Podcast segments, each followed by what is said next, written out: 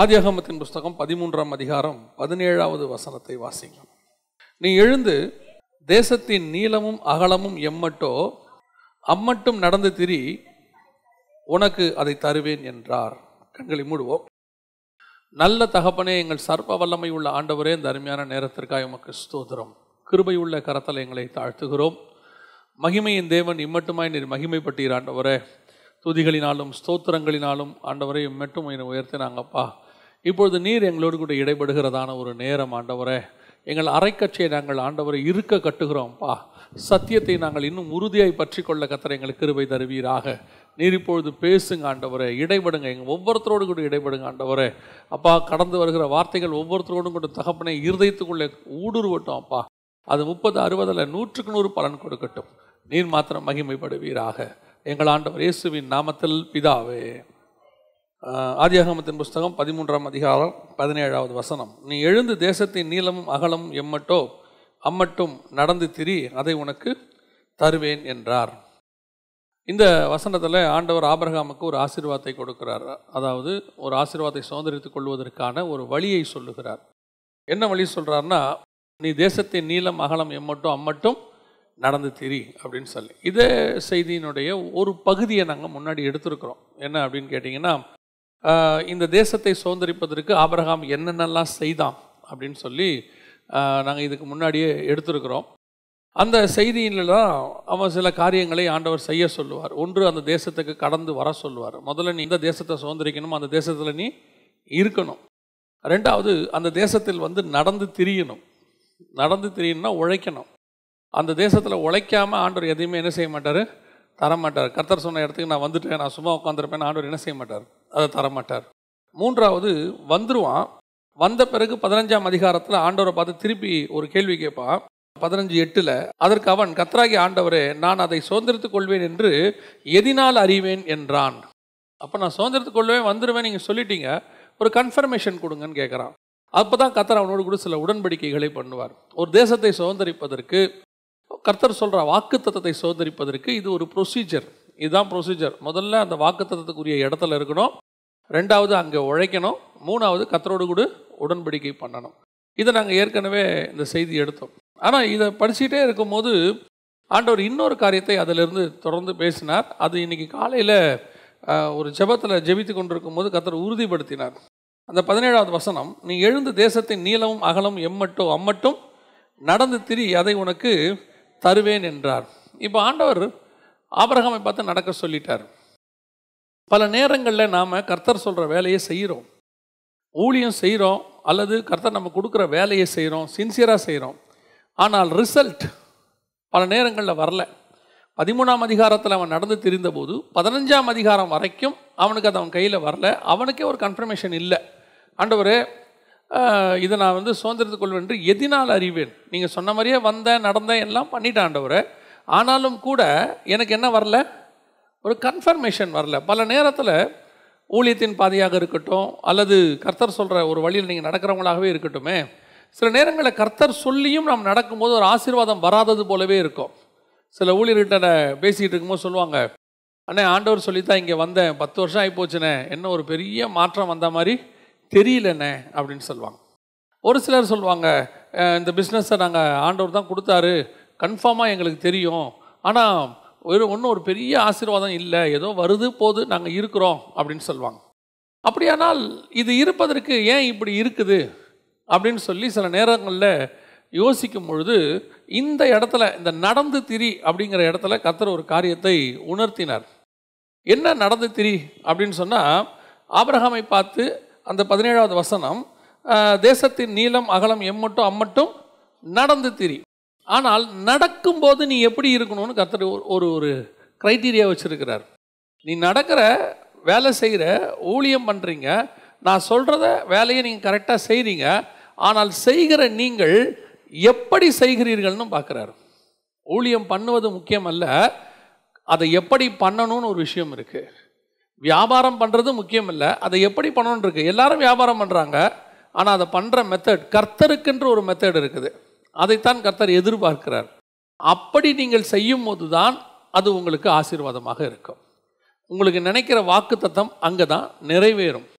எப்படி செய்யணும்? இப்போ ஆண்டவர் சொல்கிறார் ஆபிரகாமை பார்த்து நடந்து திரி அப்படின்னு சொல்கிறார் ஆனால் ஒரு இடத்துல இதே மாதிரி இன்னொருத்தனை பார்த்து ஆண்டவர் சொல்கிறாரு நீ நடந்து எழுந்து நட அப்படின்னு சொல்கிறார் வாசிங்க ஒன்றாஜாக்களின் புஸ்தகம் பத்தொன்பதாம் அதிகாரம் ஆறு ஏழு வசனத்தை வாசிங்க.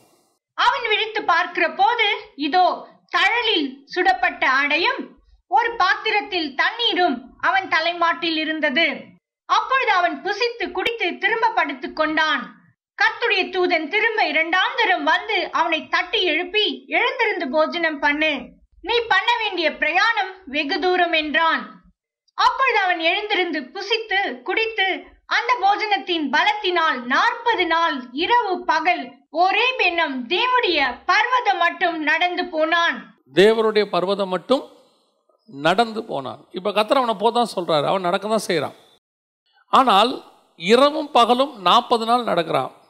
அந்த நடப்பதற்கு பலனை கர்த்தர் கொடுத்துட்டார். வசனம் அங்கே தெளிவாக இருக்குது. அந்த போஜனத்தின் பலத்தினால் அப்படின்னு இருக்குது. அப்போ கர்த்தர் தான் அவனை போஷிச்சிருக்கிறார் நடக்கிறதுக்கு. வேற எது வேற யாரும் அவனை போஷிக்கல. கர்த்தர் தான் போஷிச்சிருக்கிறாரு. இப்போ அவனும் கர்த்தருடைய வார்த்தையை கேட்டு தான் நடக்கிறான். போகிறதும் தேவ பர்வதத்துக்கு தான் போகிறான். இப்போ நீங்கள் பார்க்குறதுக்கு பார்த்தா எல்லாம் கரெக்டாகவே இருக்கும். ஆனால் இவன் நடக்கும்போது அந்த நாற்பது நாள் இரவும் பகலும் நாற்பது நாள் நடக்கும்போது இவனுடைய மனநிலை இவன் எதை நோக்கி ஓடிக்கொண்டிருக்கிறான்? இவன் நடக்கும்போது எதை நோக்கி நடந்திருக்கிறான் அப்படின்னு கேட்டிங்கன்னா அடுத்த வசனம் வாசிங்க சொல்கிறேன் அங்கே அவன் ஒரு கெபிக்குள் போய் தங்கினான். இப்போ அவன் நேராக எங்கே போயிட்டான்? ஒரு கெபிக்கு போயிட்டான். இரவும் பகலும் நாற்பது நாள் நடந்து ஒரு கெபிக்கு போயிட்டான். ஏன் எலியா கெபிக்கு போனான். இரவும் பகலும் நாற்பது நாள் நடந்து அந்த கெபியில் போய் தங்கறதுக்கு தான் அந்த நாற்பது நாளும் அவன் நடந்திருக்கிறான்.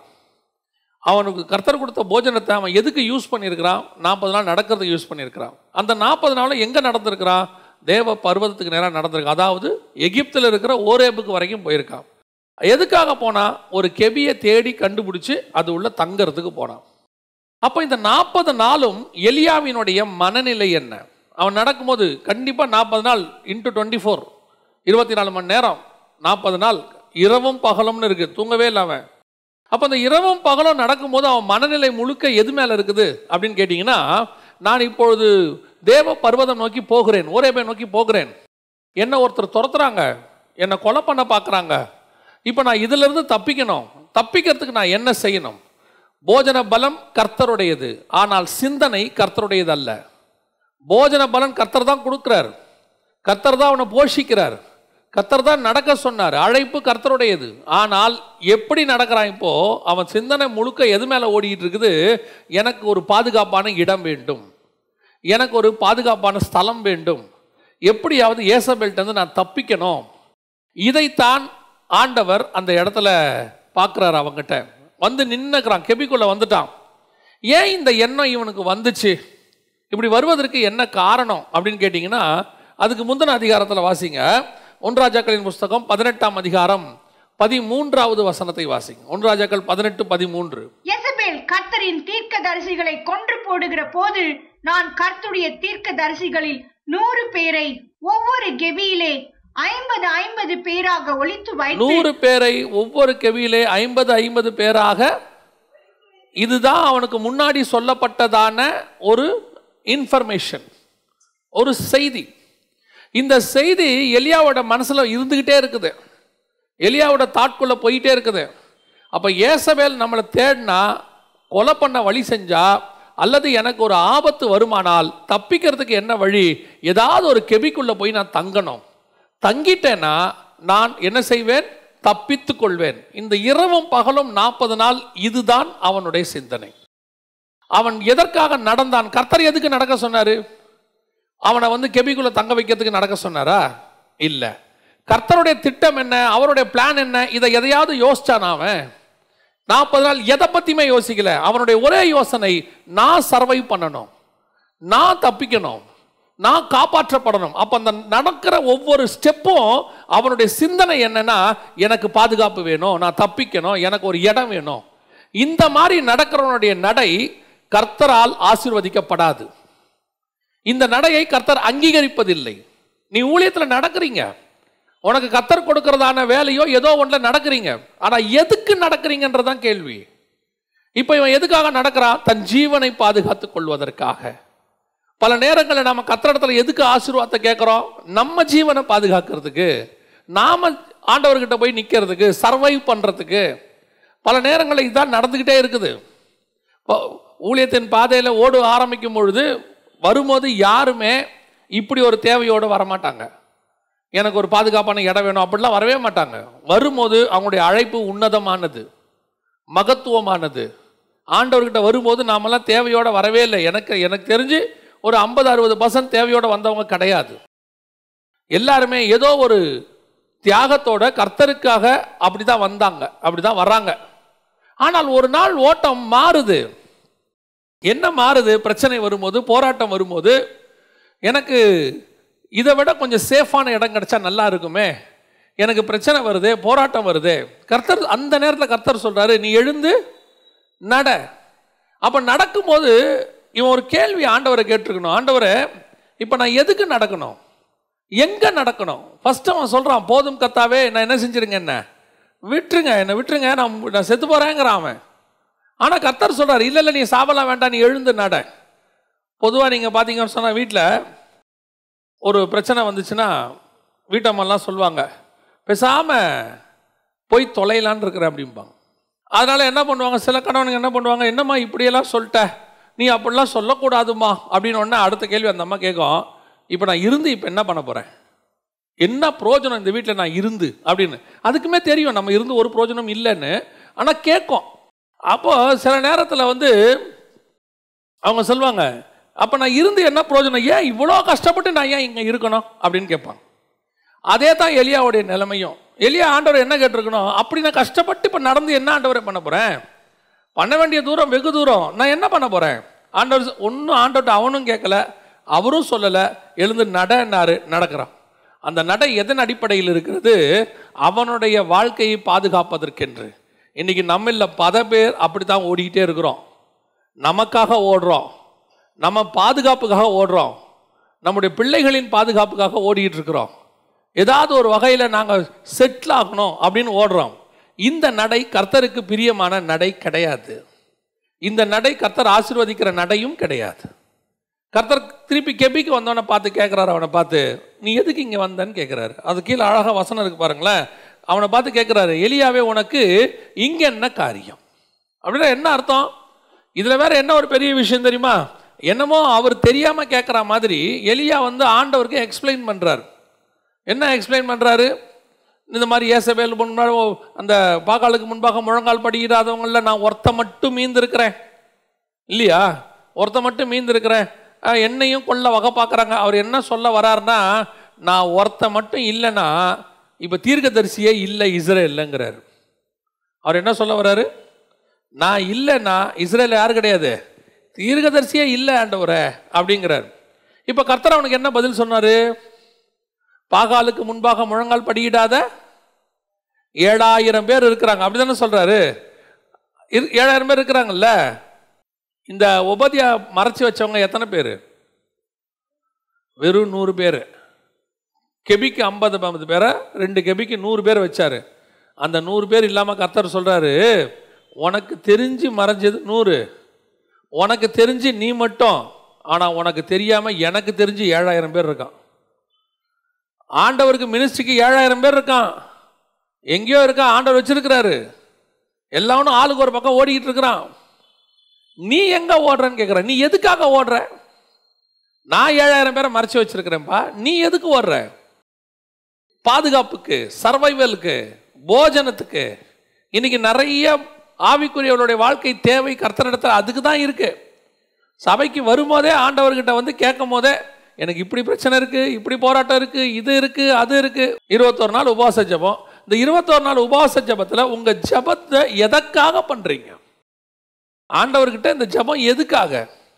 ஆண்டவர் தெளிவாக சொல்கிறாரு நீங்கள் வழக்குக்காகவும் வாதுக்காகவும் உபவாசிக்கிறீர்கள் அதில் எனக்கு பிரியம் இல்லைங்கிறார். ஆண்டவர் உபவாசம் வேறு காரணத்துக்காக வச்சார். இப்போ நம்ம உபவாசம் வேறு மாதிரி ஆயிருச்சு. உபவாச ஜெபம்னு சொல்லும் போதே கீழே என்ன செய் என்ன போட வேண்டி இருக்குது உபவாச ஜெபத்தின் முடிவிலே உணவு வழங்கப்படும். அதை போட்டால் தான் ஃபாஸ்டிங் ப்ரேயருக்கே வரான். நம்மளோட எக்ஸ்பெக்டேஷன் இப்போ எப்படி ஆயிடுச்சு சாப்பாடு போட்டால் ஃபாஸ்டிங் ப்ரேயருக்கு வருவான். அப்போ நம்ம ஒரு நோக்கத்துக்காக ஒரு எதிர்பார்ப்புக்காக ஒரு தேவைக்காக அது எப்படிப்பட்டதான ஒரு தேவை? அன்றாடம் எனக்கு வாழ்கிறதுக்கு வழி இல்லை. இதை நம்ம வந்து எப்படி எடுக்கிறோம்? குவாலிஃபிகேஷனாக எடுக்கிறோம். நாங்கள் என்னங்க? கொஞ்சம் தானே ஆண்டவர்கிட்ட நாங்கள் என்ன கேட்டோம்? காரை கேட்டோமா? நாங்கள் என்ன கேட்டோம்? வீடு கேட்டோமா? சர்வைவலுக்கு கொடுங்க. ஆண்டவர் சொல்கிறாரு ஏன்னா சர்வைவலுக்கு கூட கொடுக்க முடியாத ஆண்டவரா நான். இஸ்ரேவேல் ஜனங்கள் நடந்த நடைக்கும் நம்ம நடைக்கும் என்ன டிஃப்ரென்ஸ் இஸ்ரேவேல் ஜனங்கள் எதுக்கு தான் முணுமுணுத்தான்? சாப்பாட்டுக்கும் தண்ணிக்கும் மட்டனுக்கும் சிக்கனுக்கும் நான் வெஜிடேரியனுக்கு வெறும் வெஜ்ஜா போடுறீங்களேங்கிறான். இன்னைக்கு நம்முடைய முறுமுறுப்பாக அப்படி தான் இருக்குது ஆவிக்குரிய வாழ்க்கையில் நடந்துக்கிட்டே இருக்கிறோம். எத்தனை வாட்டி ஆண்டவர்கிட்ட நம்ம கேட்குறது எதுக்காக நடக்கிறோம்? யோசிச்சு பாருங்கள் நம்ம நட எதன் எதன் அடிப்படையில் இருக்குது? முழுக்க முழுக்க சர்வைவல் அதுக்காக நடக்கிறோம் அதுக்காக ஜெபம் அதுக்காக உபவாசம் அதுக்காக வந்து ஒரு ஸ்பெஷல் ப்ரேயர் அதில் வேற இருக்கிற ஊழியக்காரங்களுக்கெல்லாம் ஃபோன் பண்ணி ஐயா எனக்காக நீங்கள் ஜோம் பண்ணுங்க. எப்படியாவது எப்படியாவது. ஏதோ அந்த ஒரு சின்ன காரியமாக இருக்கும். ஆனா ஆண்டவர் சொல்கிறாரு நான் உனக்கு போஜனம் கொடுக்குறேன் யாரை விட்டு கொடுக்குறேன்? தூதனை விட்டு கொடுக்குறேன். அற்புதமாக உன்னை போஷிக்கிறேன். உனக்கு இந்த தளலில் சுடப்பட்ட அடை பர்சுத்தாவினால் வாக்கு தத்தத்தை கொடுக்கிறேன். இவ்வளவும் கொடுக்குறேனே எதுக்கு கொடுக்குறேன்? இப்படி நடக்கிறதுக்கா? இந்த மாதிரி ஒரு தேவையோடு நடக்கிறதுக்கா? ஒரு பத்தாயிரம் ரூபா பிள்ளைக்கு ஃபீஸ் கட்டணும். நம்ம நட அது அது அதில் தான் ஃபோக்கஸ் ஆகிடும் எப்படி ஃபீஸ் கட்ட போகிறோம் என்ன பண்ண போகிறோம் எதை பண்ண போகிறோம் நான் உங்களுக்கு சொல்லுகிறேன் ஒரு காரியத்தை நன்றாய் கவனியுங்கள். உங்கள் நடை முழுவதும் தேவனுடைய சிந்தையால் நிறைந்திருக்க கடவுது. உங்களுடைய தேவைகளால் நிறைந்திருக்க கூடாது. நீங்கள் தேவையோடு நடக்க ஆரம்பிச்சீங்கன்னா நாற்பது நாளும் கெபியை பற்றி தான் நினைப்பீங்க. கர்த்தரை பற்றி நினைக்கவே மாட்டீங்க. நல்ல கெபி எங்கே கிடைக்கும்? எங்கே போய் தங்கலாம்? உபதியாக சொன்னானே ஐம்பது ஐம்பது பேரை தங்க வச்சிருக்கிறானே நம்மளும் அதே மாதிரி ஒரு இடத்துக்கு போவோம். வாழ்நாளெல்லாம் இதை யோசிச்சு யோசிச்சு யோசிச்சு யோசிச்சு. இப்படியே யோசிச்சு வாழ்நாளே போச்சு. ஐம்பது வயசு அறுபது வயசு வரைக்கும் போயிருச்சு. அப்புறமா கேட்கறது அப்படியே ஒரு நல்ல கெபி கண்டுபிடிச்சி உக்காந்த பிறகு கேட்கறது நான் மினிஸ்ட்ரிக்கு வரலான்னு இருக்கேன் இப்போ நடக்கவே முடியாது. இப்போ என்ன செய்ய முடியாது? நடக்கவே முடியாது. நடக்க முடியாதவங்க மினிஸ்ட்ரிக்கு வரதை நான் கேவலமாக சொல்லலை. நடக்க வேண்டிய காலத்தில் எதுக்கு நடந்தோம் நாம்? எதை யோசித்து நடந்தோம்? நம்முடைய சிந்தனை முழுக்க எது ஆக்கிரமிப்பு பண்ணிகிட்டு இருந்துச்சு? அன்றாட வாழ்க்கைக்கு தேவைக்கு. ஆண்டவர் சொல்கிறாரு இன்னைக்கு தினத்தினுடைய பிரச்சனை போதும்பா. நாளை தினத்தின் பிரச்சனையை எது பார்த்துக்கொள்ளும் நாளைக்கு பார்த்துக்கொள்ளும்.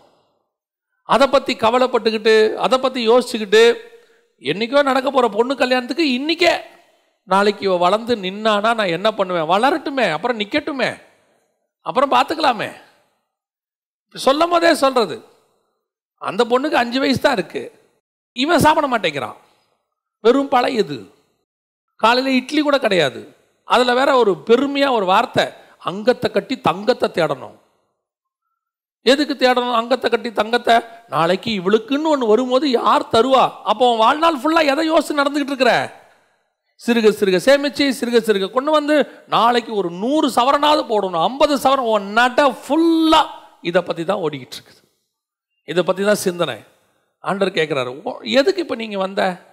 இவ்வளோ கஷ்டப்பட்டு வந்திய எதுக்கு வந்த? உன் நடை ராங்கான நடை.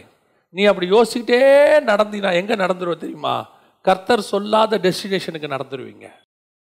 அதனால தான் நிறைய பேருடைய ஊழியம் ஆசீர்வாதமாக இல்லை. அவங்களுடைய சிந்தனை எல்லாம் அவங்க குடும்பத்தை பற்றி அவங்களுடைய பிள்ளைகளை பற்றி அந்த தேவைகளை பற்றி இப்படியே தான் ஓடிக்கிட்டு இருக்குது. ஒரு ஊழியத்துக்கு கூப்பிட்டா கூட சிலரை நம்ம பிரதர் கூட வரீங்களா அவங்களோட நோக்கம் போயிட்டு வந்தால் என்ன கிடைக்கும்? திரும்பி வரும்போது என்ன கிடைக்கும்? ஒரு நடை கூட கர்த்தருக்காக நடக்காதவர்கள்.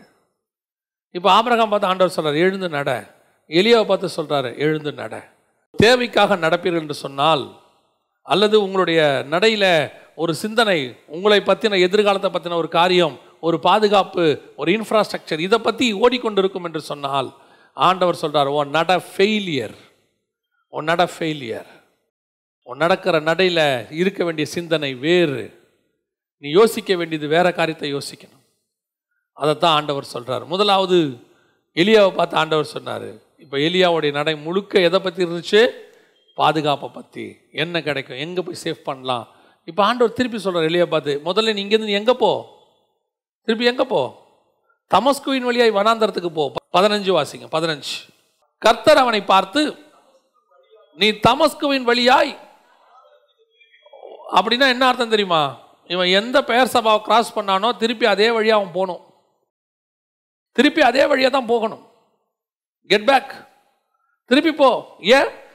நீ பாதுகாப்புக்காக நடந்த. இப்போ நான் சொல்கிறேன் ஒரு வேலை உனக்கு. இப்போ நான் உனக்கு என்ன கொடுக்க போகிறேன் ஒரு வேலை கொடுக்க போகிறேன் என்ன வேலை கொடுக்க போகிறீங்க ஆசையலை சிரியாவை மேல் ராஜாவாகவும் எகுவை இஸ்ரவேல் மேல் ராஜாவாகவும் எலிசாவை உன் ஸ்தானத்திலும் தீர்க்கதரிசியாக இப்போ நீ எப்படி தெரியுமா நடக்கணும்? கெபியை வச்சுக்கிட்டு கெபிக்காக நடக்கக்கூடாது. என் மேல் கர்த்தருடைய திட்டம் ஒன்று இருக்கிறது. அந்த திட்டத்துக்காக நான் நடக்க போகிறேன். என் நடை தேவைக்கானதல்ல. என் நடை தேவனுக்கானது. என் நடை வாழ்வதற்காக அல்ல. என் நடை என்னை வாழ வைத்தவருக்காக. இப்போ நீ நட இப்போ எளிய நான் எண்பது நாள் நடக்கணும்.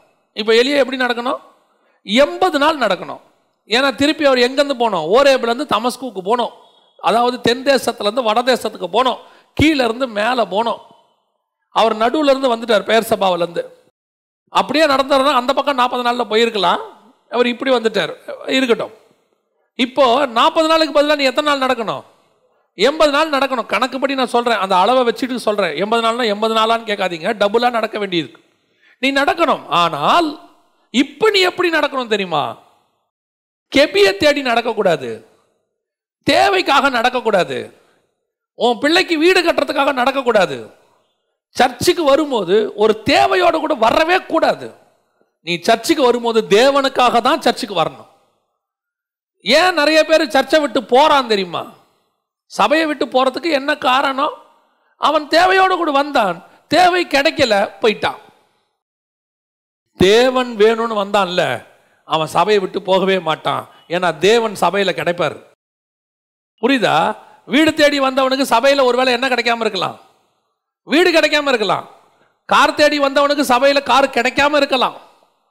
ஒரு ஆசீர்வாதமான ஒரு பெரிய வசதியான வாழ்க்கை தேடி வந்தவனுக்கு அந்த வாழ்க்கை கிடைக்காது. நார்மல் வாழ்க்கை கிடைக்கலாம். அவன்லாம் ஏமாற்ற ஏமாந்துட்டான். அவன் என்ன சொல்கிறான் நானும் எப்படியோ இருக்கணும்னு நினச்சி வந்தாங்க. அங்கேயும் விட இங்கேயும் விட ஒரே மாதிரி தான் இருக்குது. அப்போ இவனுடைய தேவை என்ன? உலக பிரகாரமான கெபி ஒரு இடம் ஒரு பாதுகாப்பு. அப்போ அவன் அப்படி கத்தரை தேடும் போது அது கிடைக்காவிட்டால் பின்மாற்றம் அடைவான். ஆனால் அவன் யாரை தேடி சபைக்கு வந்திருக்கணும் தெரியுமா? நான் இங்கே ஒருத்தனை தேடினேன். அவங்கிட்ட கிடைக்காததை நான் கர்த்தர்கிட்ட தேடி வந்தேன். அது கர்த்தர்கிட்ட கண்டிப்பாக கிடைக்கும். அப்போ அவன் தேவனை விட்டு பின்மாற்றம் அடையவே மாட்டான். அப்போ உன் நடை எதை நோக்கி இருக்கிறது? எதை சிந்தித்து கொண்டு இருக்கிறது இப்போ எலியாவை சொல்லிட்டார். திரும்பி நட பார்ப்போம். இப்போ எலியா எப்படி நடப்பார் தெரியுமா? இப்போ நான் முதல்ல போய் ஆசைகேல பார்க்கணும். ரெண்டாவது போய் எகுவை பார்க்கணும். கடைசியாக போய் இப்போ இவன் தாட் ஃபுல்லாக ஸ்பிரிச்சுவலாக மாறிடுச்சு பாருங்க. எல்லாம் அபிஷேகம் பண்ணுறதை பற்றி ஸ்பிரிச்சுவலாக மாறிடுச்சு எகுவை பார்க்க முடியுதோ இல்லையோ தெரியல. ஆசைகளை பார்க்க முடியுதோ இல்லையோ தெரியல. எதுக்கு நான் ஃபஸ்ட்டு போய் யாரை பார்த்துட்றேன்? எலிசாவை பார்த்துட்றேன். பார்த்து அவனை அபிஷேகம் பண்ண. இப்போ இவன் தாட்டு முழுக்க இப்போ எப்படி இருக்கு? இப்போ இப்படி நடந்ததுக்கு இப்படி நடந்ததுக்கு யோசிங்க. இப்படி நடக்கும்போது எனக்கு ஒரு பாதுகாப்பு வேணும் ஒரு கெபி வேணும் ஏசபேல் என்னை கொல்ல போறா நான் தப்பிக்கணும் என்ன செய்யலாம்? உபதியா சொன்ன மாதிரி ஒரு கொபி கெபிக்குள்ள ஓடிடலாமா இதுதான் அவன் நாற்பது நாள் இரவும் பகலும் யோசித்தது. இப்போ அவன் என்ன யோசிக்கிறான் தெரியுமா? எகுவ அபிஷேகம் பண்ணலாமா? ஃபஸ்ட்டு ஆசைகள் அபிஷேகம் பண்ணலாமா? இல்லை முதல்ல எலிசா கிட்ட போயிடுவோமா? எது ப்ரிஃபரபிள் இவன் சிந்தனையில் இப்போ ஏசபேல் இல்லை. இப்போ இவன் சிந்தனையில் அவனுடைய தேவைகள் இல்லை. அவன் சிந்தனையில் அவன் பாதுகாப்பு இல்லை. இப்போ அவன் சிந்தனை முழுக்க முழுக்க தேவனுடைய திட்டம் இருக்கிறது. இந்த வாக்கு தான் கர்த்தர் விரும்புகிற வாக்கு இதுதான் கர்த்தர் நடக்க சொல்றார். எத்தனை நாள் நீங்க இன்னும் நடப்பீங்க? இன்னும் தேவைகளை பத்தி எத்தனை நாள் நடக்க போறீங்க? எத்தனை நாள் இன்னும் ஐயோ எனக்கு இவ்வளோ பிரச்சனை ஐயோ எனக்கு இவ்வளோ போராட்டம் அண்டவரே என்னை காப்பாற்ற மாட்டீரா? இப்படி கேட்டுக்கிட்டே எத்தனை நாள் ஓட போறீங்க? யோசிச்சு பாருங்க. பவுல் ஓடுறாரு. ஓடுற இடத்துலலாம் அடிக்கிறாங்க. பட்டணங்கள் தோறும் அடிக்கப்பட்டார். ஒவ்வொரு இடத்துலையும் நொறுக்கிறான். அப்போ பிரயாணத்தை நிறுத்திட்டு பவுல் என்ன பண்ணியிருக்கணும் ஜோம் பண்ணியிருக்கணும் ஆண்டவரே நான் ஒரு இடத்துல உட்காந்துக்கிறேன்ப்பா தாங்கலை முடியல.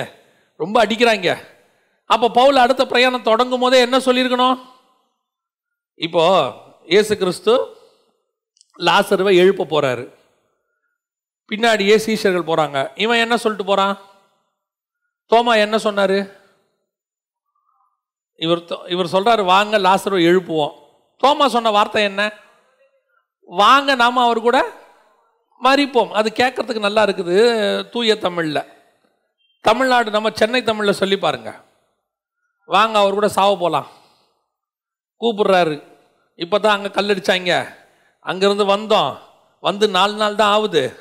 திருப்பி எங்கே கூப்பிட்றாரு? அங்கேயே கூப்பிட்றாரு. இப்போ தோமாவுடைய மைண்டு ஃபுல்லாக பெத்தானியாவுக்கு போகிற வரைக்கும் எப்படி இருக்கும்?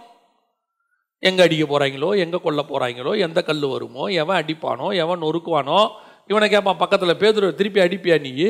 நீ நீ தான் கரெக்டாக எடுத்து கத்தி வீசுறாள். நீ கரெக்டாக கல் எடுத்து அடிப்பியா? இவனுக்கு கான்வர்சேஷன் ஃபுல்லாக எதை நம்பி இருக்கோம்?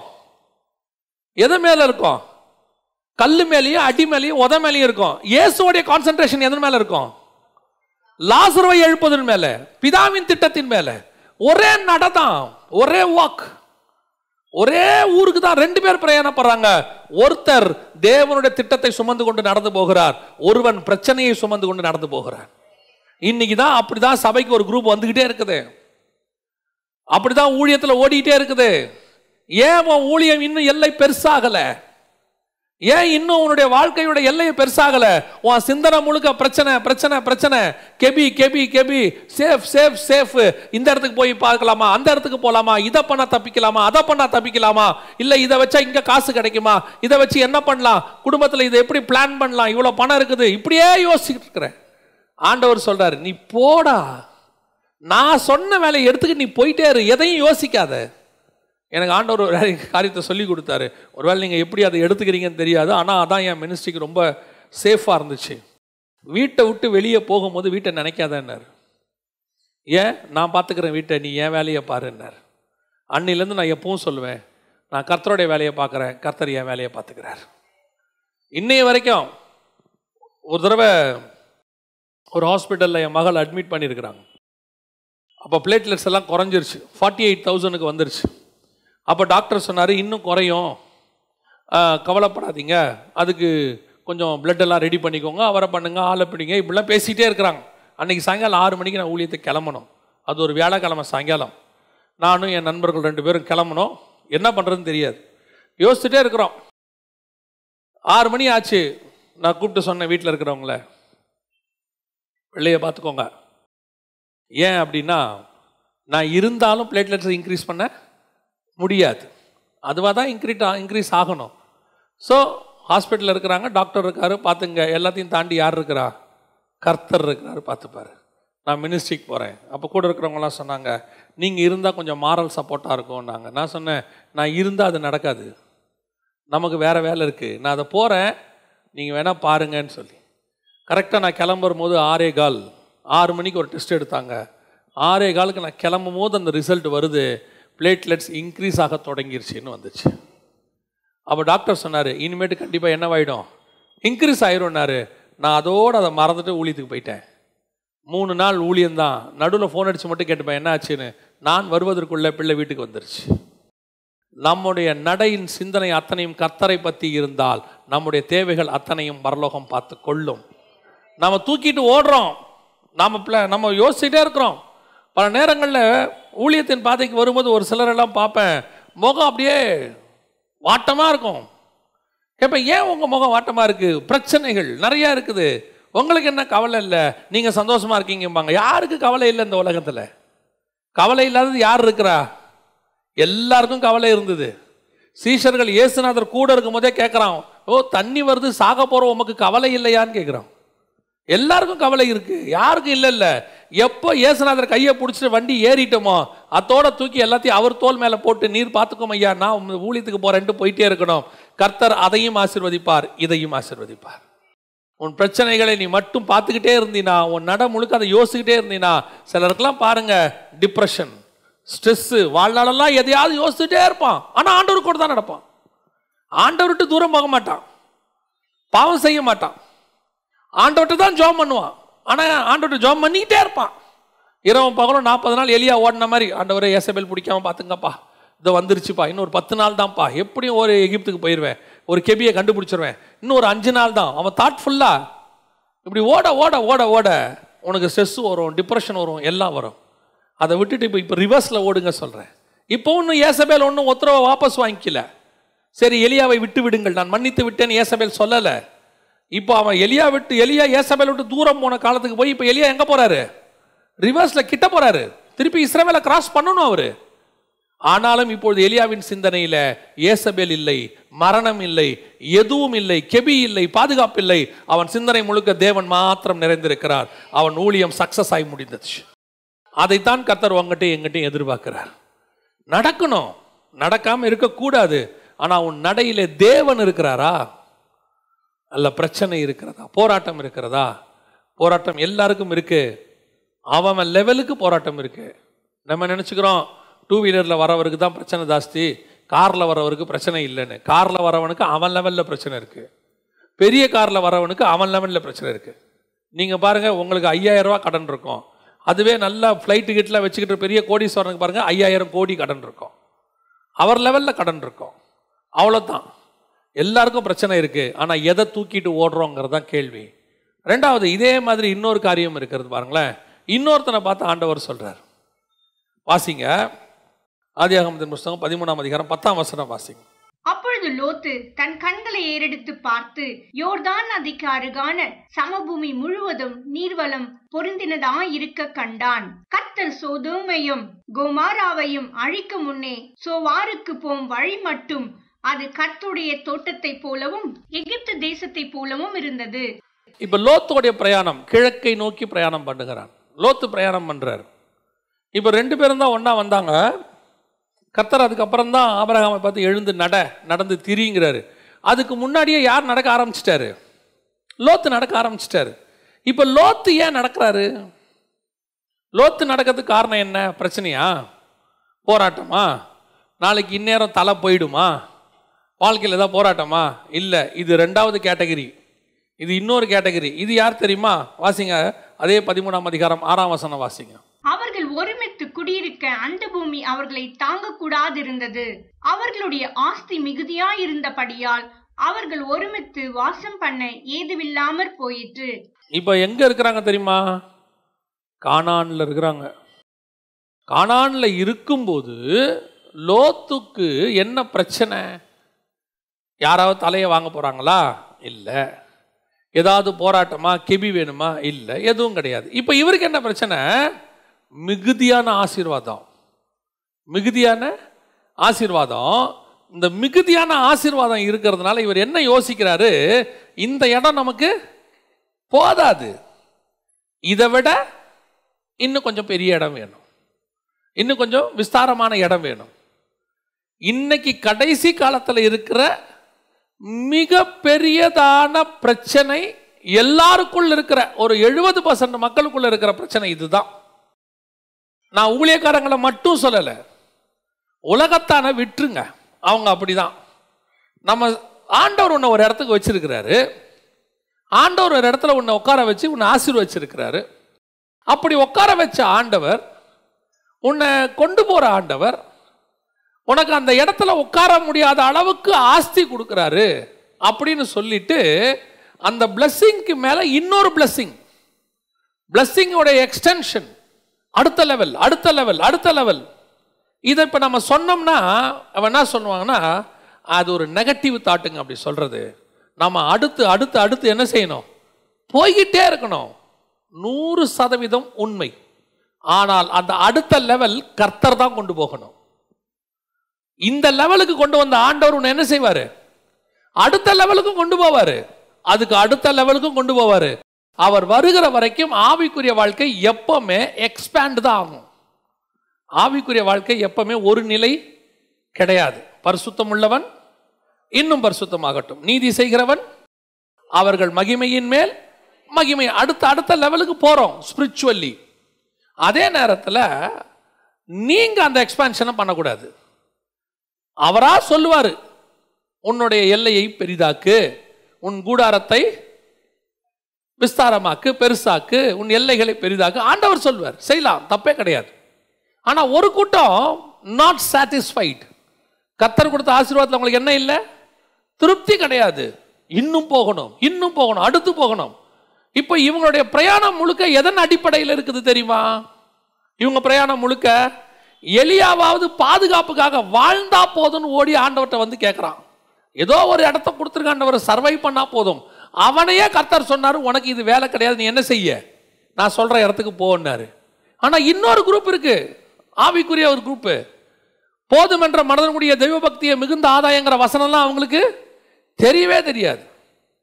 சிலரெல்லாம் ஆண்டவர் சில இடத்துல உட்கார வச்சிருக்கிறாரு. நல்லா வச்சிருக்கிறாரு. ஆசிர்வச்சிருக்கிறாரு. ஆனால் அவங்களுக்கு அதில் என்ன இருக்காது? ஒரு திருப்தி இருக்காது. இல்லை இதை விட இன்னும் கொஞ்சம்.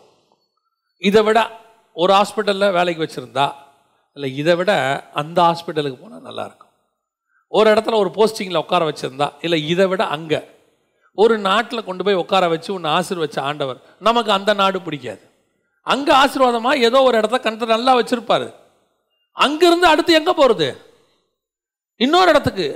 அந்த நாட்டுக்கு போகலாமா இந்த நாட்டுக்கு போகலாமா கர்த்தர் போக சொன்னால் போகிறதுல எந்த மாற்று கருத்துமே இல்லை. நான் சொல்கிறது உங்களுக்கு புரியுதா? இப்போ தானியலை ஆண்டவர் கொண்டு போய் எங்கே வச்சுட்டாரு? பாபிலோனில் வச்சுட்டார். கொண்டு போன ஆண்டவர் தானியலை கொண்டு வந்தாரா? இல்லை. கர்த்தர் சொல்கிற வரைக்கும் தானியல் எங்கே இருக்கிறான்? சரி. இப்போ பார்வோனுக்கு அடுத்த நிலைமையில யோசேப்பை கொண்டு போய் உட்கார வச்சாச்சு. இப்போ இவங்கெல்லாம் யாக்கோபை அடக்கம் பண்ணுறதுக்கு அங்கே போனாங்க. அடக்கம் பண்ணிட்டு திருப்பி எங்கே வந்துட்டாங்க? எகிப்துக்கு வந்துட்டாங்க. ஏன்னா கர்த்தர் எங்கே இருக்க சொல்லியிருக்கிறாரு. நானூற்றி முப்பது வருஷம் அவங்க எகிப்தில் இருக்கணும். இப்போ என்ன பண்ணலாம் யோசேப்பு பார்வோனுக்கிட்ட எங்கள் அண்ணன் தம்பிகளுக்கு கொஞ்சம் காணானில் ஒரு வீடு வீடு கட்டி கொடுத்து கொஞ்சம் நல்லபடியாக சர்வை பண்ணுறதுக்கு ஏற்பாடு பண்ணுங்கன்னா அவன் பண்ணுவானா மாட்டானா? பண்ணி கொடுப்பான். ஆனால் யோசேப்போடைய காரியம் என்ன? கர்த்தர் என்னை எங்கே உட்கார வச்சாரோ நான் அங்கே இருப்பேன். அது எகிப்தா? அரபு நாடா? அது வனாந்தரமா? அது வந்து பாபிலோனா? நான் நேபுகாத் நேச்சருக்கு அடுத்து இருக்கிறேன்னா எனக்கு அது தேவையில்லை. என்னை உட்கார வச்சது ஆண்டவர். இப்போ இவருக்கு ஆசை லோத்துக்கு. எங்கேருந்து வந்தோம்? மெசப்பொத்தாமியா தேசத்துலேருந்து வந்தோம். ஆரான்லேருந்து வந்தோம்.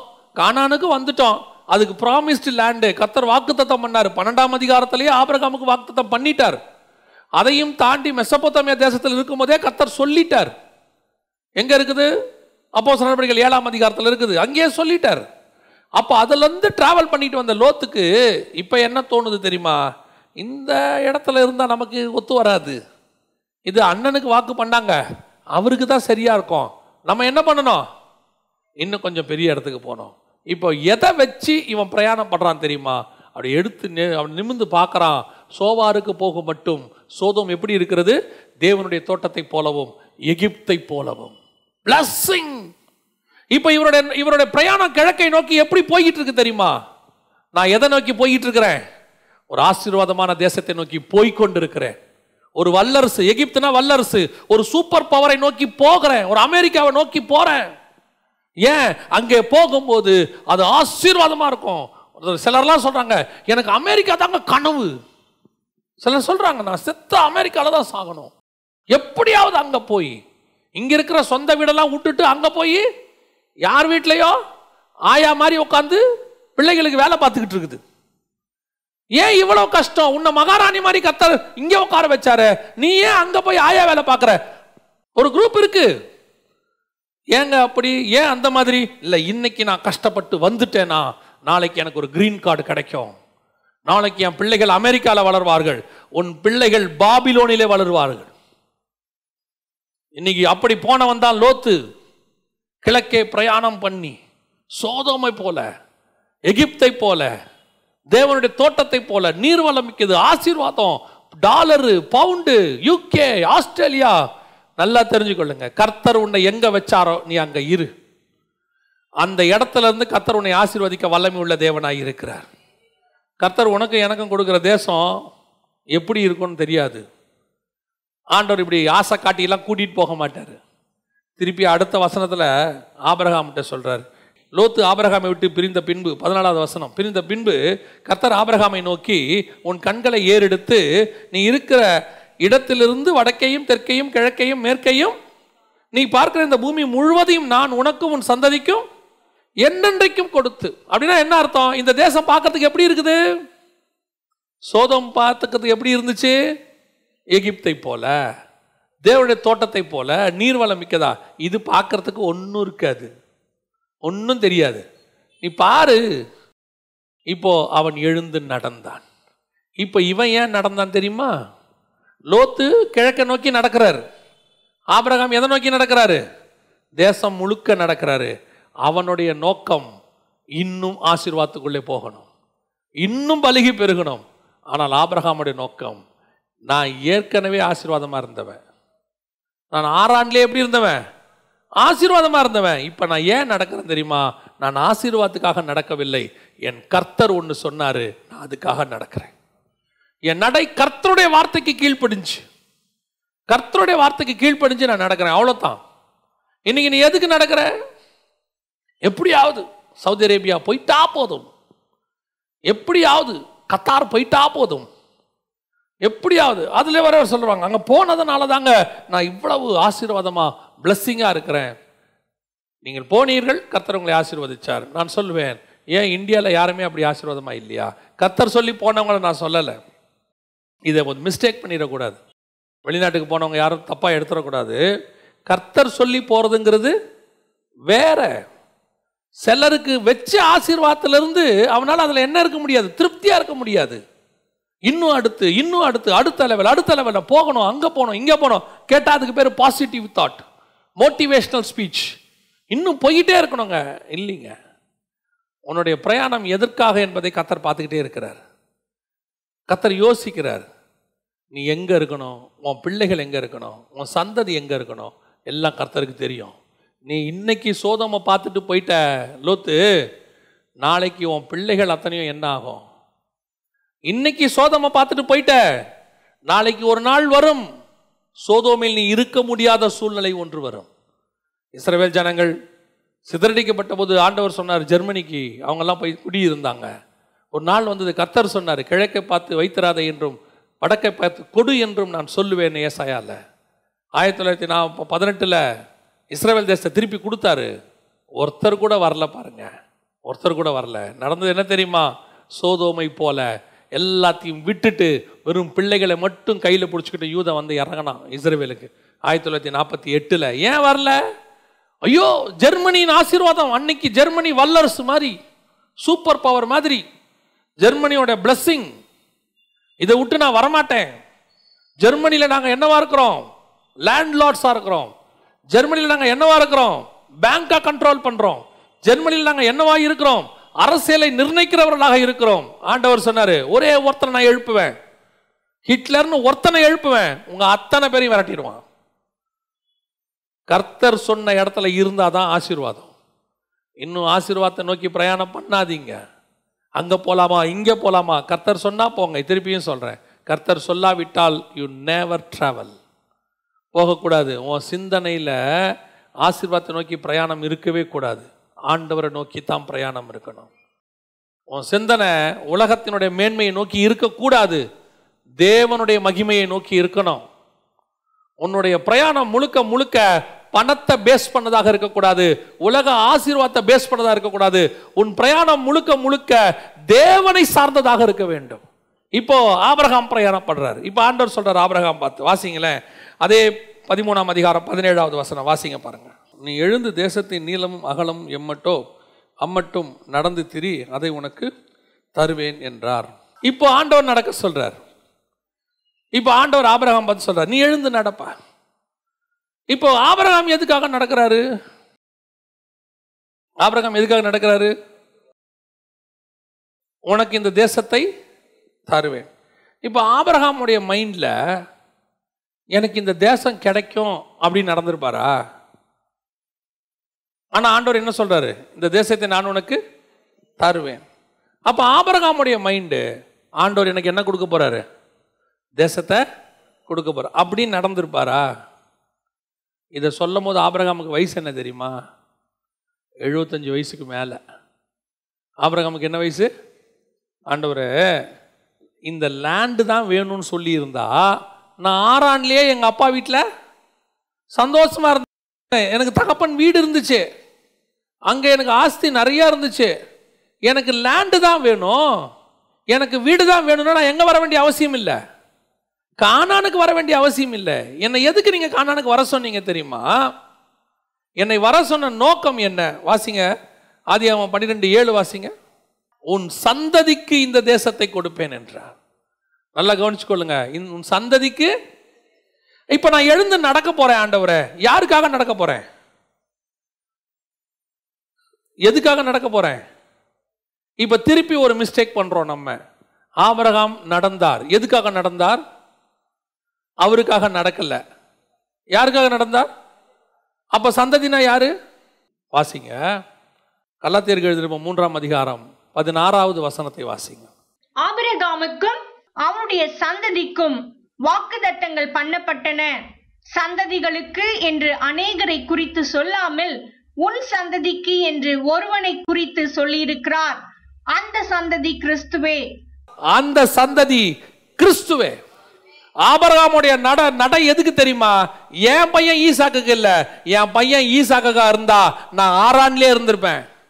என் பையனுக்கு தேவையான வீடு வாசல் எல்லாம் அங்கேயே ரெடி பண்ணி கொடுத்துருப்பேன். என் பையனுக்கு தான் எல்லாம் வேணும்னா நான் மெசப்பத்தோமியா தேசத்துல ரெடி பண்ணி கொடுத்துருப்பேன். நான் எதுக்கு இப்ப நடக்க போறேன் தெரியுமா? ஆஸ்தி எனக்கு தாங்கக்கூடாதா வந்துருச்சு. லோத்து போயிட்டான். இப்போ ஆண்டவட்ட ஆண்டவரை இதுக்கு மேல நான் எதுக்கு ஆண்டவரை நடக்கணும்? தோ இவ்வளோ சொத்து இருக்கு. ஆடு மாடு கோவேறு கழுதைகள் வேலைக்காரர்கள் வேலைக்காரிகள். அந்த வேலைக்கார அந்த ஊழியக்காரன் போய் சொல்றான் லாபான்ட்ட என்னுடைய எஜமான் செல்வச்சியமானா இருக்கிறான். இதுக்கு மேல எதுக்கு ஆண்டவரே நான் நடக்கணும்? இல்ல உன் சந்ததிக்கு தரேன். எது ஈசாக்குக்கு ஆண்டவரே? இது ஈசாக்குக்கு பத்துமா போதுமாண்ட இது அவன் என்ன ஆண்டவரே பண்ண போறான் வச்சு? இல்லப்பா அவன் சந்ததிக்கு தர யார் இஸ்மவேலுக்கு ஆண்டவரே? அவன் என்ன ஆண்டவரே பண்ண போறான்? அவனுக்கு தெரியும் அவர் சொல்ற சந்ததி இவன்கள் அல்ல. அவர் சொல்ற சந்ததி கிறிஸ்து. அந்த சந்ததி அந்த கிறிஸ்துவுக்காய் நான் இப்பொழுது நடக்க போகிறேன்.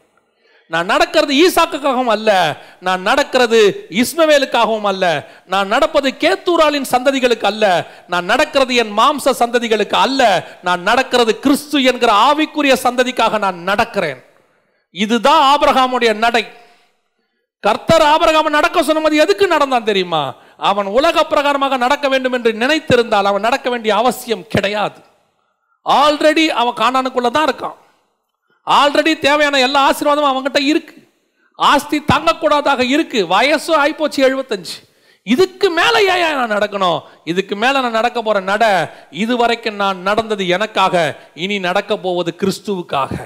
நான் நடந்தாதான் இந்த தேசத்தை நான் எவ்வளவு தூரம் நடக்கிறனோ அவ்வளவு தூரம் என் இயேசு வந்து ஆளுகை செய்வார். அதான் வசனம் சொல்லுது ஆபரகாம் என் நாட்களை பார்க்க ஆசையாயிருந்தான். ஆபரகம் நடந்த ஒரு நடை கூட மாம்ச பிரகாரமா இல்லை மாம்ச தேவைகளுக்கு இல்லை உலக ஆசீர்வாதத்துக்காக இல்லை. எபிரேயர்கள் நிருபம் பதினோராம் அதிகாரம் பதினஞ்சு பதினாறு வாசிங்க. தாங்கள் விட்டு வந்த தேசத்தை நினைத்தார்களானால் அதற்கு திரும்பி போவதற்கு அவர்களுக்கு சமயம் கிடைத்திருக்குமே. அதை அல்ல. அதிலும் மேன்மையான பரமதேசத்தையே விரும்பினார்கள். அப்படின்னா என்ன அர்த்தம்? அவனுக்கு தெரியும். இது இல்லை. நான் நடக்கிற நட இதுக்கு இல்லை. நான் நடக்கிற நட கிறிஸ்துவுக்கு.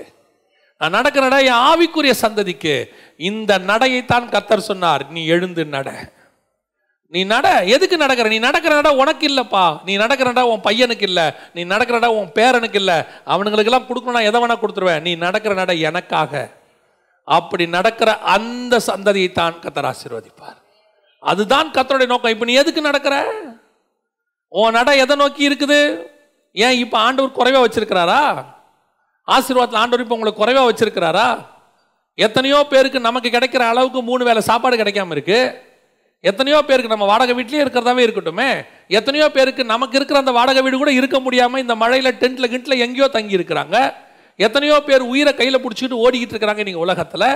எத்தனையோ பேர் வார் ஜோன்குள்ளே இருக்கிறான். எத்தனையோ பேர் ஹாஸ்பிட்டலுக்குள்ளே இருக்கிறான். அதெல்லாம் இல்லையே. கத்தர் அதையெல்லாம் தாண்டி நம்மளை ஆசீர்வாதமாக தானே வச்சிருக்கிறாரு? என்ன இப்போ நமக்கு குறைச்சல்?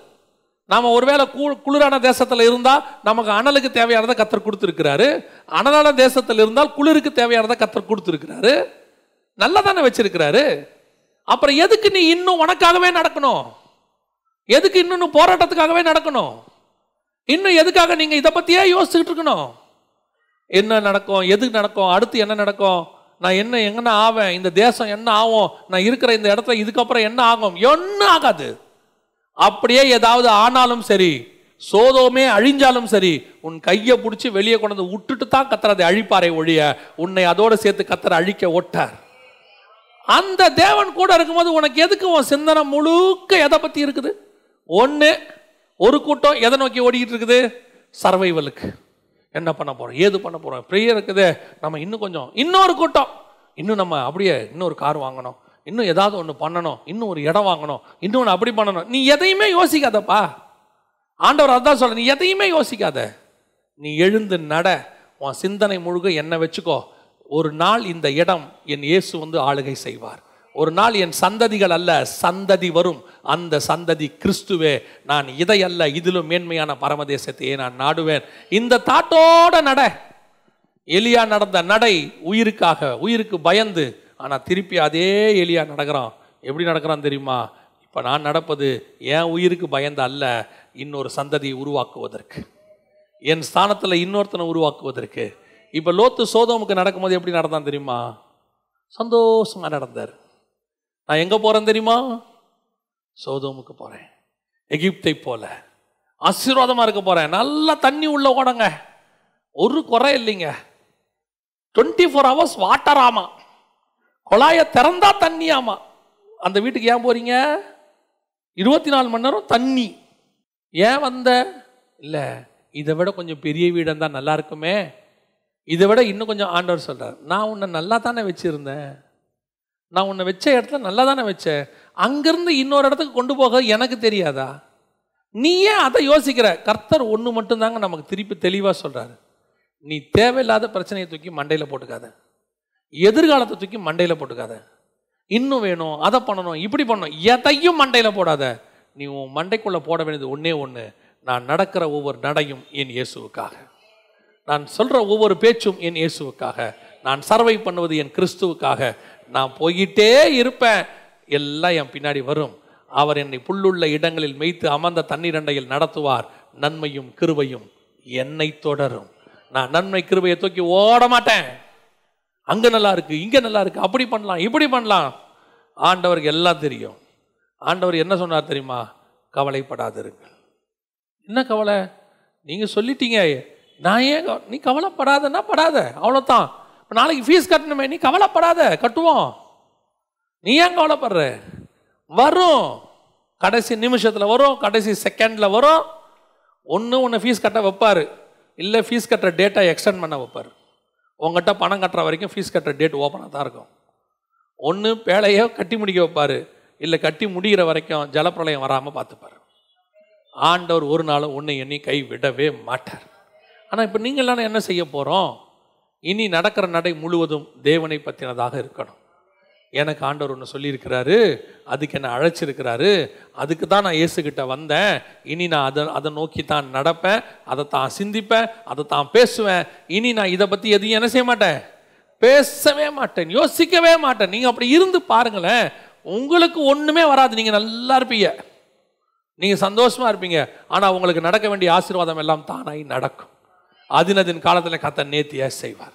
நீ போய்கிட்டே இருங்க. நீங்கள் பாருங்கள் நல்லா கவனிச்சு பாருங்கள் ஒரு சொல்லிட்டு முடிக்கிறேன் கவனிங்க. நீங்கள் நைட்டு ட்ரெயினில் ஏறி படுத்துடுறீங்க பர்த்தில் இல்லையா? பர்த்தில் படுத்துடுறீங்க சில ஆட்கள் பாருங்கள் தூங்கவே மாட்டான். என்ன ஸ்டேஷன் ஒவ்வொரு ஸ்டேஷனும் கேட்டுக்கிட்டே இருப்பான். பார்த்துருக்கீங்களா? இது என்ன ஸ்டேஷன் அப்படிம்பா. அடுத்து அப்படி கொஞ்ச நேரம் போய் ஒரு ஒரு மணி நேரம் திருப்பி என்ன சார் தூங்கலையா? இல்லை சார். ஸ்டேஷனை விட்டா கஷ்டம். ஆனால் அவன் கூட வந்த இன்னொரு ஆள் பார்த்தீங்கன்னா எதிரில் படுத்து நல்லா தூங்கிட்டே இருப்பான். இவனுக்கு அவனை பார்த்தா பொறாமையாக இருக்கும். எப்படி தூங்குறான் பாரு. இவெல்லாம் ஸ்டேஷனை விட்டா என்ன ஆகும்? கொஞ்சமாவது அவனுக்கு பொறுப்பு இருக்கா? அவனுக்கு கொஞ்சமாவது கவலை இருக்கா? பொறுப்பு இல்லாமல் தூங்குறான் பாரு அப்படின்னு. அவன் இருக்காமல படுத்திருந்தவன் கரெக்டாக ஸ்டேஷனுக்கு அஞ்சு நிமிஷத்துக்கு முன்னாடி அப்படி ஏந்திரிப்பான் இவன் அவனையே பார்ப்பான். இறங்குவான் சட்டையை சரி பண்ணுவான் பட்டா சார் அப்படின்ட்டு போவான். என்ன? இதான் நம்ம ஸ்டேஷனும்பான் தூங்கி இருந்தவனுக்கு நல்லா தெரியும் என் ஸ்டேஷன் எப்போ வரும்? ஏன்னா அவன் ரெகுலர் ட்ராவலர் அவனுக்கு தெரியும் என் ஸ்டேஷன் எப்போ வரும்? அந்த நேரத்துக்கு அவன் மூளை வேலை செய்யும். கரெக்டாக ஏந்திரிப்பான் எத்தனையோ பேர் அப்படி செஞ்சுருக்கிறாங்க. அந்த மாதிரி நீ கவலை இல்லாமல் தூங்கு. உன் ஸ்டேஷன் வரும்போது கத்தார் உன்னை எழுப்பி உனக்கு தேவையே கத்தார் கையில் கொடுப்பார். நாம் ஆண்டவர் நம்ம கவலை இல்லாமல் சந்தோஷமாக இருக்கதான்னு சொல்கிறார் ஆனால் பாரத்தை தூக்கிட்டு ஓடாதீங்க. எதிர்காலத்தை தூக்கிட்டு ஓடாதீங்க. என்ன நடக்குமோன்னு தூக்கிட்டு ஓடாதீங்க. நீங்கள் தேவனுடைய சிந்தனையோட மட்டும் நடங்க. முடிவு பரியந்தம் அவர் நடத்த வல்லமை உள்ளவராக இருக்கிறார். அல்லேலூயா. நாம் ஜெபிக்க போகிறோம். தேவ சமூகத்தில் ஆண்டவர் நோக்கி பார்க்க போகிறோம். நன்றி ஆவியானவரே. நீங்கள் பல நேரங்களில் ஆசீர்வாதம் வர்ற வரைக்கும் நீங்கள் துக்கமாகவே இருக்கிறீங்க. கர்த்தர் கொடுக்கிற வரைக்கும் நான் உன்னை விட மாட்டேன் அப்படின்னு சொல்லி யாக்கோபை போல அப்படி காலை பிடிச்சி கதறிக்கிட்டே இருக்கிறோம். கர்த்தர் என்ன சொல்கிறார் தெரியுமா? யாக்கோபு இப்போ நீ என் காலை பிடிச்சி கதறினாலும் சரி கதறா விட்டாலும் சரி உன்மேல் எனக்கு ஒரு திட்டம் உண்டு. ஏசா உன்னை ஒன்றுமே பண்ண முடியாது. அவன் எதுவும் செய்ய மாட்டான். நீங்கள் கொஞ்சம் இப்படி யோசிச்சு பாருங்க. யாக்கோபு இங்கே நைட்டெல்லாம் பயத்தோட கதறிக்கிட்டு இருக்கான். ஆனா அதே நைட்டு ஏசா நல்லா தூங்கிட்டு இருக்கான். ஒரு துன்மார்க்கு நல்லா தூங்கிட்டு இருக்கான். யாக்கோபு இங்க புலம்பிட்டே இருக்கான். ஆனா கர்த்தர் சொல்றாரு பயப்படாத. ஏன் இப்படி பயப்படுற? நான் உன் கூட இருக்கிறேன். வாக்கு பண்ணி இருக்கிறேன். மறுநாள் காலையில பார்த்தா நைட்டு தூங்காத யாக்கோபு பயத்தோட ஏசாவை பார்க்க போறான். ஆனால் ஏசா சந்தோஷமாக தூங்கி ஏஞ்சி யாக்கோபை பார்க்க வரான். அங்கே ஒன்றுமே நடக்கலை. இந்த தேவன் தான் உன் கூட இருக்கிறார். உன் எதிரிக்கு உன்னை ஒன்றும் மேற்கொள்கிற அதிகாரத்தை கத்தர் கொடுக்கவே இல்லை. நீ அப்படியே புலம்பிக்கிட்டே இருக்காத. பாரத்தை தூக்கி கர்த்தர் மேலே போடு. ஆண்டவர் அதான் சொல்கிறார் பாரத்தை தூக்கி கர்த்தர் மேலே போடு. என்ன பண்ணிடுவான் எவனும் உன்னை எதுவும் செய்ய முடியாது. ஏன்னா நீ கர்த்தரால் அபிஷேகம் பண்ணப்பட்டவன். இந்த உலகத்தில் எந்த போஸ்டிங்கில் இருக்கிறவங்களும் மனிதனால் அபிஷேகம் பண்ணப்பட்டவர்கள். அவங்களுக்கு அந்த பதிவு பிரமாணத்தை ஒரு இன்னொரு மனுஷன் செஞ்சு வச்சான். ஆனால் உனக்கு ஆண்டவர் அபிஷேகம் பண்ணியிருக்கிறார். மனுஷன் பண்ணலை. உன்னை யாரும் எதுவும் செய்ய முடியாது. நல்ல கீப் ரெஸ்ட் சந்தோஷமா இரு. நிம்மதியாயிரு ஏன் எல்லாத்தையும் தூக்கி போட்டுக்கிட்டு இது நடக்குமா? அது பண்ணுவான் இது என்ன ஆகும்? அது என்ன ஆகும்? அவங்க அப்படி சொல்லிட்டாங்க. யார் என்ன வேணால் சொல்லிட்டோம். எதுவும் நடக்காது. கர்த்தர் என்ன சொன்னாரோ அதுதான் நடக்கும். கர்த்தர் உனக்கு வாக்கு பண்ணி இருக்கிறார். அவர் உன்னை கை விடவே மாட்டார். நடை எப்பொழுதும் கர்த்தரோட சிந்தனையா இருக்கணும். பாருங்க உலகமே அழிஞ்சிச்சு. நோவா தேவனோட நடந்துகிட்டு இருந்தான். அவன் அவன் அழிவை பத்தி என்னவே இல்லை. அவன் எதை பத்தி நினைச்சான் தெரியுமா? கர்த்தர் என் கூட இருக்கிறாரு நான் சாக மாட்டேன். அவ்வளோதான் கர்த்தர் என்னை காப்பாத்திடுவாரு. அவன் தைரியமாக பிரசங்கம் பண்ணுறான் நீதியை பிரசங்கித்தவனாக்கிய நோவா. அந்த தேவன் தான் உன் கூட என் கூட இருக்கிறார். சந்தோஷமா இரு. வரும். பிரச்சனை வராமல் இருக்கவே இருக்காது. ஏசா புறப்பட்டான்னு வரும். பார்க்க வந்துக்கிட்டு இருக்கான்னு சில நேரத்தில் சொல்லுவாங்க. ஏசபேல் நாளைக்கு தலையை வாங்க போறான்னு சொல்லுவாங்க. ஆனால் நீ என்ன சொல்லணும் தெரியுமா? என் தலையை வாங்குற அதிகாரம் என் தேவனுக்கு மட்டும்தான் இருக்குது. என் தலை மேலே என் தலை முடி மேலே கூட கை வைக்கிற அதிகாரத்தை கத்தர் யாருக்கும் தரவில்லை. நான் தேவனுடைய பிள்ளை. என்னை கை வைக்கிற அதிகாரத்தை கத்தர் யாருக்கும் தரல. நான் பயந்து நடக்க மாட்டேன். நான் ஆசீர்வாதத்துக்காக நடக்க மாட்டேன். நான் ஆண்டவருக்காக நடப்பேன். என் நடை சிந்தனை பேச்சு பார்வை செய்கை எல்லாம் கிறிஸ்து. அதனால தான் பவுல் அவ்வளோ பெரிய கிறிஸ்துவின் சாம்ராஜ்யத்தை உலகம் முழுக்க ஸ்தாபிக்க முடிஞ்சிச்சு அவனால். அவனுடைய எண்ணம் ஒன்னே தான் கிறிஸ்து. நடுவில் வர பசி பஞ்சம் பட்டினி நிர்வாணம் நாசமோசம் அடி ஒத்த எதுவும் அவன் மைண்டில் நிற்கவே இல்லை. அங்கே போனால் அடிப்பாங்க அடிச்சுட்டு போட்டோம். இங்கே போனால் உன்னை கொல்லுவாங்க கொல்லட்டும். எருசலேமுக்கு போனால் கைகளை கட்டி சிறைச்சு பண்ணட்டும். ஏன் என் நோக்கம் கிறிஸ்துவை பிரசங்கிப்பது. நான் கிறிஸ்துவை சுமந்து கொண்டு நடக்கிறேன். கிறிஸ்துவின் சாம்ராஜ்யத்துக்காக நடக்கிறேன். என் நடையை தடுக்கிற அதிகாரம் யாருக்கும் இல்லை. கிறிஸ்து எனக்கு சொல்லி இருக்கிறார். நீ எப்படி எருசலேமில் எனக்கு சாட்சி கொடுத்தாயோ அதே போல ரோமிலும் சாட்சி கொடுக்க வேண்டும். அதனால் என்னை யாரும் தடுக்க முடியாது. இந்த வாக்கு தத்தம் தான் அவனை நடத்துச்சு. அந்த தேவன் உன் கூட இருக்கிறார். தைரியமாக சொல்லு நான் நடப்பேன். நான் கிறிஸ்துவோடு கூட நடப்பேன். நான் கிறிஸ்துவின் சிந்தனையை தாங்கினவனாய் நடப்பேன். நான் உலகத்தின் பாரங்களை தூக்கி போட்டுக்க மாட்டேன். கவலைகளை தூக்கி போட்டுக்க மாட்டேன். எதிர்காலத்தை தூக்கி போட்டுக்க மாட்டேன். நான் ஒன்றே ஒன்று தான் நினைப்பேன். இனி வரும் பலன் மேல் நோக்கமாகி நான் கிறிஸ்துவோடு கூட நடக்க தொடங்குகிறேன். அல்லேலூயா. நாம் ஜபிக்க போகிறோம். சர்வ வல்லமை உள்ள எங்கள் ஆண்டவரே தருமையான நேரத்திற்காய் ஸ்தோத்திரம். ஆண்டவரே இதுவரைக்கும் நாங்கள் எப்படி நடந்தோம் தெரியாதுப்பா. ஒருவேளை நாங்கள் ஓரேபை நோக்கி நடந்திருக்கலாம். ஒருவேளை சோதோமை நோக்கி நடந்திருக்கலாம். ஆண்டவரே இதுவரைக்கும் எங்கள் நடை தப்பான நடையாக இருந்திருக்கலாம். இப்பொழுது நாங்கள் கிறிஸ்துவை நோக்கி நடக்க போகிறோம். We are going to walk through the promise land ஆண்டவரே நாங்கள் வாக்கு தத்தம் பண்ணப்பட்ட தேசத்தை நோக்கி நடக்க போகிறோம். எங்களுடைய தேசம் பூமிக்குரியது அல்ல எங்களுடைய தேசம் வானத்துக்குரியது. அதை அல்ல அதிலும் மேன்மையான பரம தேசத்தையே நாங்கள் நாடுகிறோம். எங்கள் சிந்தனை பேச்சு பார்வை செய்கை எல்லாம் கிறிஸ்துவை பற்றினது. இனி நான் அல்ல கிறிஸ்துவே என்னில் ஜீவிக்கிறார். நாங்கள் இப்படி முடிவு பரியந்தம் நடக்க கிருபை பாராட்டும். மகிமையுள்ள கரத்தில் தாழ்த்துகிறோம். எங்கள் ஆண்டவர் இயேசுவின் நாமத்தில் பிதாவே.